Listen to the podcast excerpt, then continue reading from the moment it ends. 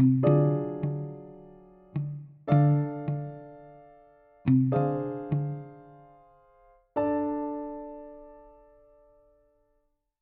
ja tervetuloa toisen kriminaalitapauspodcastin jakson pariin. Kiitos kun olette kuunnelleet ensimmäistäkin jaksoa niin ahkerasti.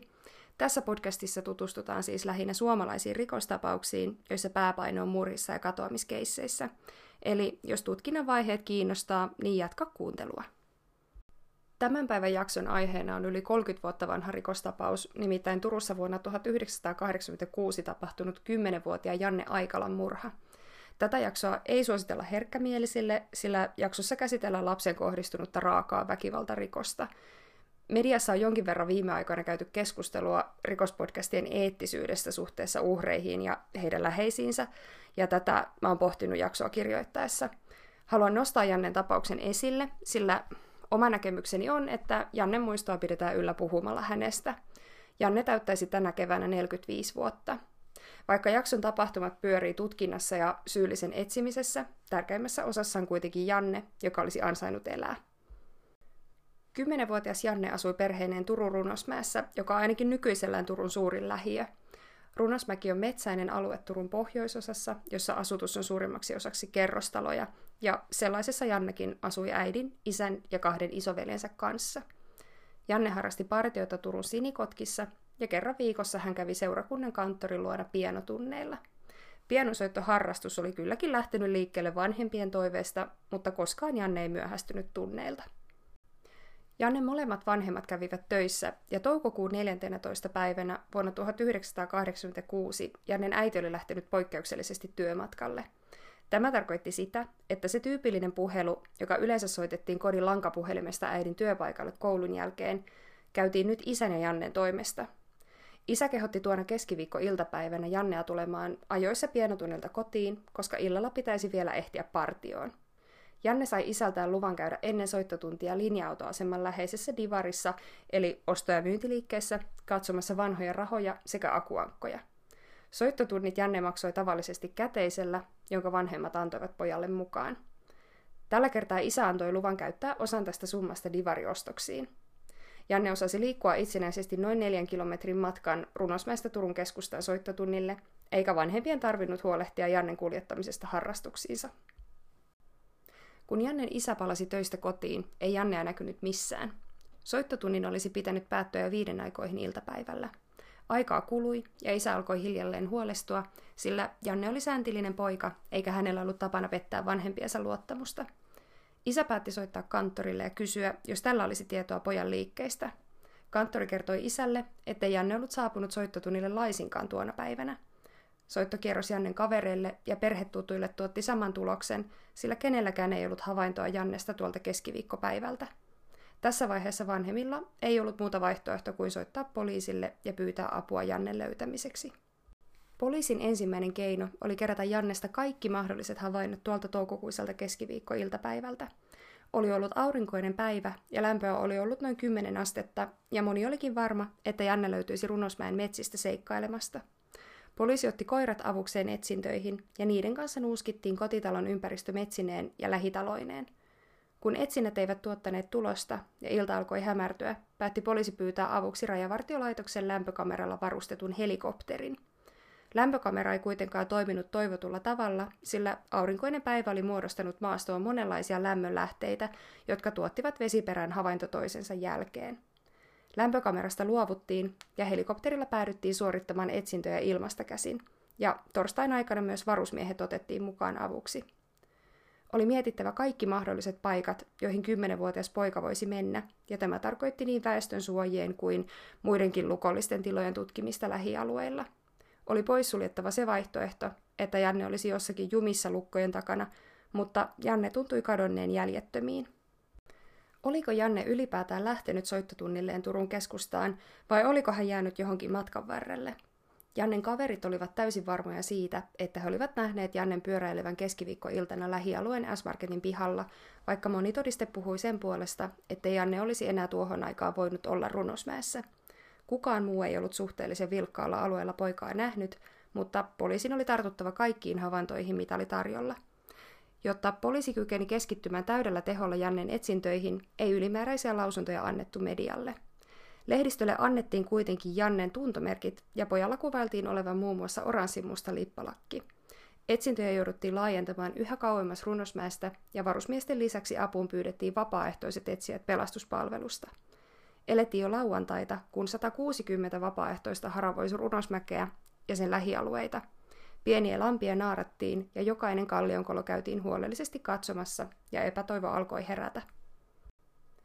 Poliisin oli saatava selville Jannen tarkka kulkureitti tuolta keskiviikolta, jolloin hän oli kadonnut.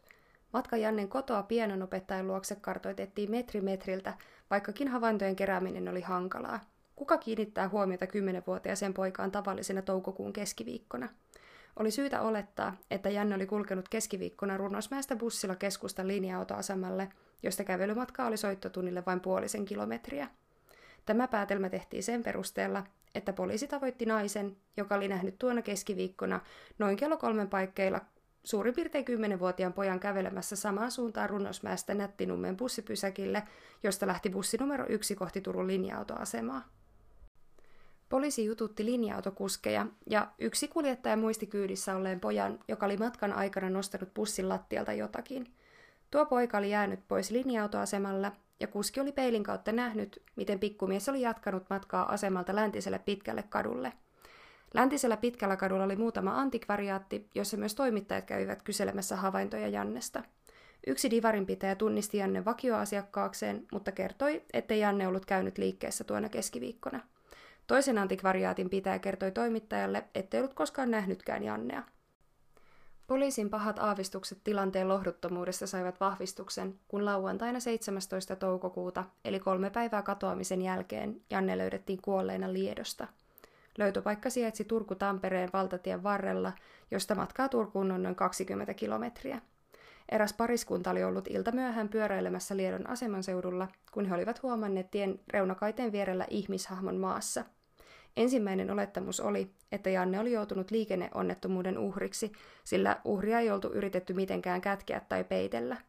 Jannen muovikassi, jossa hänellä oli tapana kantaa nuottivihkoa, oli poissa, eikä aiemmin mainittua lippalakkiakaan nähty lähistöllä. Taskussaan Jannella oli 20 markkaa. Ruumis kuljetettiin tutkimuksiin ja tilanne sai vielä ikävämmän käänteen, kun lähempi tarkastelu paljasti Jannen joutuneen raan väkivallan uhriksi – tässä vaiheessa julkisuuteen ei annettu yksityiskohtaisempaa tietoa Jannen kuolin syystä. Koska Jannen ruumis löytyy Turun rajojen ulkopuolelta Liedosta, tarkoitti tuo 80-luvulla sitä, ettei Turun poliisilla ollut automaattisesti toimivaltaa oman reviirinsä ulkopuolella. Nykyisin Lieto ja Turku kuuluvat yhteiseen Lounais-Suomen poliisin toimialueeseen, mutta tuolloin vetovastuun tutkinnasta otti Turun poliisi. Mukaan tulivat myös Liedon nimismiespiiri sekä keskusrikospoliisi. Mukana oli suuri joukko ihmisiä, joiden tavoitteena oli saada Jannen surmaaja kiinni. Poliisi keskittyi tutkintaan tekemällä pitkää päivää ennätyksellisen suurella miehistöllä, ja poliisi perusteli medialle hiljaisuuttaan sillä, ettei haluttu antaa mahdollisuutta virheisiin tutkinnassa. Tästä toimi varoittavana esimerkkinä saman vuoden helmikuun tapahtumat Ruotsissa, jolloin pääministeri Olof Palme surmattiin. Tuolloin poliisi oli antanut murhaajaksi epäilyn nimen ja kuvan julkisuuteen, jolloin ajojahti kohdistui syyttömän henkilöön ja tällaista hätiköintiä pyrittiin nyt välttämään Suomessa. Kun tieto Jannen väkivaltaisesta kuolemasta lopulta kävi ilmi suurelle yleisölle, alkoi poliisin puhelin täyttyä vihjesoitoista. Moni koki tehtäväkseen auttaa Jannen surmaajan löytämisessä ja poliisi sai vihjepuheluita jopa Turun Kakolan vankilasta asti. Jokainen vihje tuli huolellisesti selvittää ja tiedonmurujen eteen uurastaminen kävi ajoittain myös täysin turhaksi – Kuten edellä mainittiin, Jannella kerrottiin olleen mustan oranssi lippalakki päässään. Tämä ei loppujen lopuksi pitänytkään paikkaansa, sillä vanhemmat löysivät Lippiksen perheen kotoa. Ennen tämän tiedon saamista poliisi oli laittanut Jannen oletetun kulkureitin varrelle sekä muille julkisille paikoille julisteita, joissa oli nukke puettu Jannen vaatteita vastaavalla tavalla. Julisteissa pyydettiin yleisöltä havaintoja pojasta Turussa ennen katoamista – Photoshopin kaltaisia kuvamuokkausohjelmia ei ollut vielä 80-luvulla käytössä, joten monisteeseen oltiin liitetty Janne valokuvasta kasvot leikkaa liimaa tyylillä, ja julisteet olivat käsin väritettyjä. Tämä tuntien urakka meni sitten hukkaan, kun tieto Janne vaatetuksesta muuttui. Janne löytöpaikalta Liedon aseman seudulta kerättiin kaikki havainnot alueella liikkuneista autoista sekä ihmisistä. Tämän lisäksi lähialueiden pikkuteiden liikennetiedot selvitettiin huolellisesti. Poliisi ei myöskään unohtanut läntistä pitkää katua Turun linja-autoaseman läheisyydessä, sillä siellä Janne oli suurella todennäköisyydellä liikkunut. Jannen soittotunnit olivat samalla kadulla kuin osto- ja myyntiliikkeet, joten poliisi pyrki haastattelemaan kadun varrella asuvia ihmisiä ja erityinen kiinnostus kohdistui antikvaarin pitäjiin. Divareista yksikään ei tunnistanut Jannea asiakkaakseen tuolta päivältä, mutta poliisin kiinnostus liikkeenhoitaja Jorma Patjasta kohtaan alkoi kasvaa. Patjaksen divari sijaitsi osoitteessa Läntinen Pitkäkatu 15, ja vaikka Janne vanhemmat olivatkin sitä mieltä, ettei Janne olisi Patjaksen liikkeessä asioinut, oli poliisi sen verran kiinnostunut miehestä, että Patjas haettiin kuulusteluihin sunnuntaina 18. toukokuuta. Kuulustelussa Jorma Patjas antoi poliisille itsestään näytteitä ja tämän lisäksi poliisi tutki miehen auton. Patjas kertoi Jannen katoamispäivästä sen verran, että oli tiistaina 13. toukokuuta ollut keilaseuransa kokouksessa. Kokouksessa oli nautiskeltu alkoholia ja Jorma oli sen verran Viinamäen miehiä, että hän jatkoi alkoholin juomista vielä kotonaan kokouksen päätyttyä. Patjas kertoi sammuneensa ja seuraavana päivänä hän oli pallannut työpaikallensa Opelillaan ajaen. Patjas oli pakannut töihin mukaansa taskumatillisen vodkaa sekä kaksi pullollista keskiolutta, ja näitä mies oli juonut pitkin päivää työpaikallaan. Jorma Patjas kertoi poliisille erään tuttavansa käyneen antikvariaatissa keskiviikkona häntä aamulla tapaamassa. Sama tuttava oli palannut vielä liikkeeseen puolen päivän aikaan, ja koska keskiviikko oli ollut hiljainen päivä asiakkaiden osalta, oli Patjas pyytänyt tuttavaa hoitamaan kassaa sillä välin, kun mies otti nokoset takahuoneessa. Kun Patjas oli koisinut pari tuntia, päästi mies tuttavansa lähtemään. Jorma Patjas ei kuitenkaan saanut vodkapullon korkkia kiinni, jolloin juominen vain jatkui. Patjas kertoi laittaneensa liikkeen ovelle lapun, jossa luki pieni hetki, jolloin palasi liikkeen perälle nukkumaan. Kello 16.45 Pattis oli kertomansa mukaan herännyt puhelinsoittoon, jonka jälkeen mies oli keittänyt kahvit ja siinä sivussa oli juonut vodkansa loppuun. Tämän jälkeen Patjas oli jälleen kerran kokenut tarvetta tirsoille ja näiltä herättyen hän oli lähtenyt kotiin omalla autollaan. Patjas kertoi poliisille, että hänelle oli tulossa keskiviikkoiltana vieraita keilaseurasta kello 18.30, koska tarkoituksena oli suunnitella yhdessä tulevan keilakilpailun ohjelmaa. Patjas ei kuitenkaan ollut avannut ovea vierailleen, koska oli humalassa ja halusi vain nukkumaan. Patjas kertoi heränneensä seuraavan kerran torstaina aamulla. Patjas ei yrittänyt kaunistella sitä tosiasiaa, että oli ajanut autoa humalassa. Sen sijaan Patjas oli sitä mieltä, että hänen promille määränsä oli ollut alle 1,5, joka oli tuohon aikaan törkeän rattijuopumuksen raja. Nykyisin tuo raja taitaa olla 1,2. Poliisin kuulusteluissa Jorma Patjas oli ollut rauhallinen ja Janne valokuva näytettäessä mies oli varma, ettei Janne ollut koskaan käynytkään hänen liikkeessä. Kuulustelujen pohjalta ei saatu raavittua tarpeeksi perusteita pidätykselle ja Patjas asteli ulos poliisitalolta vapauteen. Tästä huolimatta Patjasta tavattiin poliisin toimesta tämän jälkeen melkein päivittäin. Kun tulokset Patjaksen näytteistä saatiin rikoslaboratoriosta, oli poliisilla vihdoin tarpeeksi materiaalia siihen, että Patjas voitiin pidättää 29. toukokuuta. Patjas oli tyyni, eikä hän kyseenalaistanut poliisin toimintaa, ja poliisi sai koko ajan kerättyä lisää materiaalia sitä varten, että pidätysaikaa voitiin jatkaa. Näiden rikoslaboratorion näytteiden olemuksesta en löytänyt vahvistettua tietoa. Mitä pidemmän aikaa Patjas pysyi vangittuna, sitä vaikeammaksi hänen olonsa vankeudessa muuttui. Patjas oli hermostunut ja tupakkakin alkoi maistua yhä enemmän – Poliisilla oli näyttää todisteita siitä, että Jorma Patjas todellakin kytkeytyi Jannen katoamiseen ja kuolemaan. Patjas totesi todisteiden olevan totta, mutta mies kiisti rikoksen ja poliisia hämmensi myötäilytodisteiden edessä. Vaikka Patjas oli pääepelty Jannen surmassa, suljettiin pois muitakin tutkintalinjoja. Kahdeksan päivää pidätettynä oltuaan Jorma Patjas päätti kertoa poliisille tarinansa uudelleen, ja 6. kesäkuuta hän kertoi poliisille surmanneensa Jannen. Patjaksen mukaan Janne oli tullut keskiviikkona liikkeeseen iltapäivällä noin kolmen aikaan. Patjas myönsi olleensa tuona päivänä humalassa, joten ajantaju oli hieman hämärtynyt, mutta iltapäivästä Patjas oli ajankohtana varma. Janne oli Patjaksen mukaan tutkinut liikkeen tarjontaa, kunnes poika oli ylittänyt lapsilta kielletyn alueen rajan. Patjas kertoi poliisille Jannen menneen katsomaan liikkeen aikuisviideosastoa, ja tästä Patjas oli kiivastunut ja raahannut pojan niskaotteella liikkeen takaosaan. Patjas selosti iskeneensä Jannen päätä seinää vasten liikkeen takaosassa, ja tämän kaiken mies perusteli humalatilallaan sekä äkkipikaisella luonteellaan. Patjas oli kantanut pojan kaulasta pitelemällä naulakon luokse, ja kun Janne oli irrotunut miehen otteesta, oli poika menettänyt tajuntansa. Tästä pelästyneenä Patjas oli kiirehtinyt divarin ovelle laittaakseen oven lukkoon. Jorma Patjas oli paniikissa ja Janne oli alkanut heräillä. Vieraita keilaseurasta oli tulossa Patjaksen kotiin illemmalla, joten Patjas oli päättänyt sitoa Jannen jalat ja kädet pakkausnarulla yhteen. Patjas varmisti toimillaan sen, ettei Jannen huudot kuuluisi kadulle. Patjas lähti liikkeestään ja jätti Jannen sisälle odottamaan – Patjas ajoi Alkon kautta kotiin ja vieraille hän totesi voivansa huonosti, eikä hän ottanut heitä vastaan. Kun vieraat lähtivät, pakkasi Patjas jälleen vodkaa ja limsaa mukaansa ja hän suuntasi keskiviikkoiltana takaisin liikkeeseen, tällä kertaa linja-auton kyydillä. Perillä läntisen pitkän kadun liikkeessä Janne odotti Patjaksen mukaan täysin hereillä ja mies pyysi lasta rauhoittumaan ja olemaan täysin vaiti siitä, mitä tuona iltapäivänä heidän välillään oli tapahtunut. Kun Patjas oli irroittanut Jannen naruista, oli poika Patjaksen mukaan uhkailut kertovansa kaiken poliisille, jolloin mies joutuisi vielä vankilaan. Jorma Patjas oli menettänyt tästä uhkailusta malttiinsa, eikä hän kyennyt tuossa tilanteessa hillitsemään itseään. Patjas kuristi Jannen kuoliaaksi, eikä tilanteesta ollut enää paluuta. Patjas kertoi ryypiskelleensä loppuillan ja piilottaneensa Jannen ruumiin pahvilaatikkoon liikkeen perälle. Tämän jälkeen mies oli kulkenut taksilla kotiinsa ja seuraavana aamuna Patjas oli avannut antikvariaattinsa ovet kuten jokaisena torstaina aiemminkin. Torstaina iltapäivällä viiden aikoihin Jorma Patjas sulki liikkeen ja lähti kotiinsa. Hän palasi kuitenkin takaisin kahdeksan maissa illalla ja ajoi autonsa aivan liikkeen oven eteen, kantaakseen Jannen ruumiin autonsa tavaratilaan.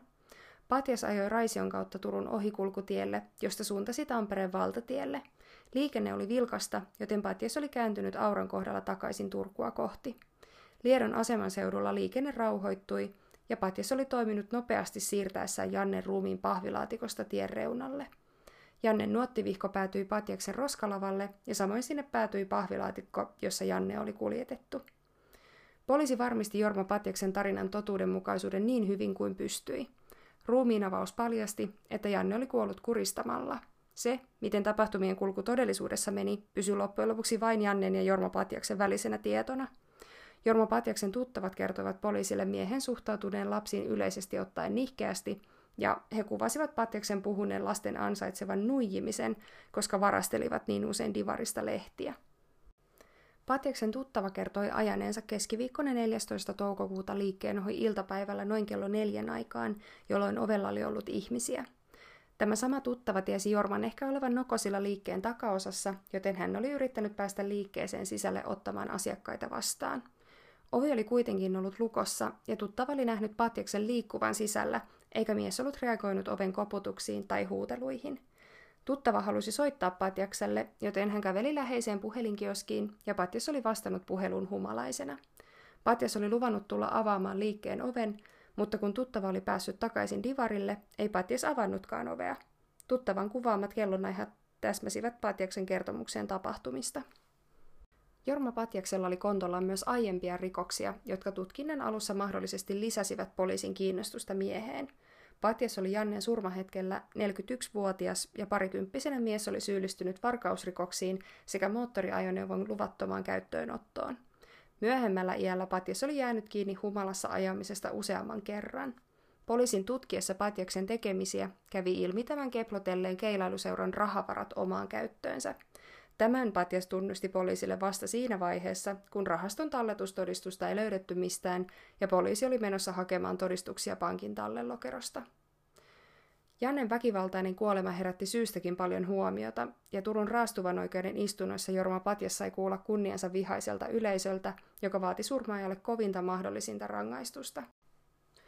Myös Jorma Patjaksen äiti sai osansa kansan vihasta, ja vastapuolisonsa menettänyt iäkäs nainen sai vastaanottaa uhkailevia sekä herjääviä puheluita. Jannen äiti on kertonut vuoden 1991 Eeva-lehden haastattelussa, että Patjaksen äiti on ottanut häneen yhteyttä ja kertonut, että antaisi vaikka oman henkensä sen puolesta, että Janne saataisiin takaisin. Oikeusprosessi hidastui Patjaksen mielentilatutkimuksen vuoksi, ja tutkimuksen mukaan Jorma Patjas toimi täydessä ymmärryksessä tehdessään henkirikoksen. elettiin tammikuuta 1987, eli yli puoli vuotta Jannen kuolevan jälkeen, kun tuomioistuin totesi Jorma Patjaksen syylliseksi jatkettuun pahoinpitelyyn, vapauden riistoon sekä 10-vuotiaan Jannepojan murhaan. Jorma Patjas tuomittiin elinikäiseen vankeustuomioon ja Jannen perheelle Patjas velvoitettiin maksamaan 21 500 markkaa. Elinkautinen sisälsi myös rattijuopumuksesta langetetun sakkorangaistuksen. Asian käsittely eteni kuitenkin saman vuoden heinäkuussa hovioikeuteen, jossa Patjaksen vankeustuomio kaikkien yllätykseksi lieveni. Hovioikeus katsoi aiemmin mainittujen tekojen olleen erillisiä toisistaan ja murha muuttui käsittelyssä tapoksi. Tämä perusteltiin sillä, että Patjaksen oma kertomus tapahtumista oli otettava huomioon, jolloin surma olikin tappo. Hovioikeuden päätöksessä on tuotu esille, että Jorma Patjas on väittänyt surman olleen vahinko – Teko oli hovioikeuden mukaan tahallinen, mutta ei kuitenkaan vakaan harkinnan tulos. Hovioikeus arvioi Jannen kuoleman tapahtuneen tilanteen odottamattomasta kehityksestä ja samoin päätöksessä tähdennetään, ettei surman kohdistuminen lapseen osoita erityistä raakuutta tai julmuutta. Pateksen tuomio muuttui 12 vuoden ehdottomaksi vankeusrangaistukseksi, ja hovioikeus on kuitenkin todennut sen rangaistuksen mitan huomioivan uhrin iän ja avuttoman tilan. Jorma Patjakselle, syyttäjälle sekä Jannen perheelle annettiin valituslupa saman vuoden syyskuussa korkeimpaan oikeuteen. Kului noin vuosi, kunnes korkein oikeus muutti Jorma Patjaksen tuomion jälleen takaisin elinkautiseksi. Hovioikeuden päätöstä muutettiin siten, että tuomio tuli nyt murhasta, jonka rangaistuksena oli elinkautinen vankeusrangaistus. Tämän lisäksi Jorma Patjaksen tuli maksaa Jannen perheen oikeudenkäyntikulut korkeimmassa oikeudessa sekä tähän päälle tuli maksaa korkoa. Sitä, mihin vankilaan Jorma Patjas sijoitettiin kärsimään tuomiotaan, ei löytynyt mistään virallisesta lähteestä. Erinäiset palstat kertovat, että Patjas olisi suorittanut rangaistuksensa Turun lääninvankilassa eli Kakolan kupeessa. Media tai muut lähteet ei myöskään tarjoa tietoa Jorma Patjaksen kuulumisista tuomion langettamisen jälkeen. Yleisellä tasolla elinkautisvangit voi anoa vapauttamista Helsingin hovioikeudelta 12 vuoden istumisen jälkeen, mikäli rikos on tehty yli 21-vuotiaana. Tätä nuoremmilla rikoksen tekijöillä on sitten mahdollisuus hakea vapautusta 10 vuoden istumisen jälkeen. Ennen ehdonalaiseen pääsyä on mahdollisuus määrätä vielä sitten valvottua koevapautta. Elinkautisvangeilla on mahdollisuus myös hakea presidentiltä armahdusta, ja esimerkiksi vuonna 2019 Sauli Niinistö poikkeuksellisesti hylkäsi kaikki armahdusanomukset. Pisin Suomessa kestänyt elinkautistuomio on ollut tähän asti 22 vuotta. Tässä oli tämänkertainen kriminaalitapaus-podcastin jakso. Kiitos kun kuuntelit. Palautetta ja kysymyksiä voi laittaa sähköpostilla osoitteeseen kriminaalitapauspodcast at gmail.com. Tämän lisäksi sain aikaiseksi tehtyä Instagram-tilin ja sinne yritän nyt sitten saada kuvitusta elävöittämään näitä tarinoita teille. Tämä tili löytyy nimellä Kriminaalitapaus. Nähdään siellä.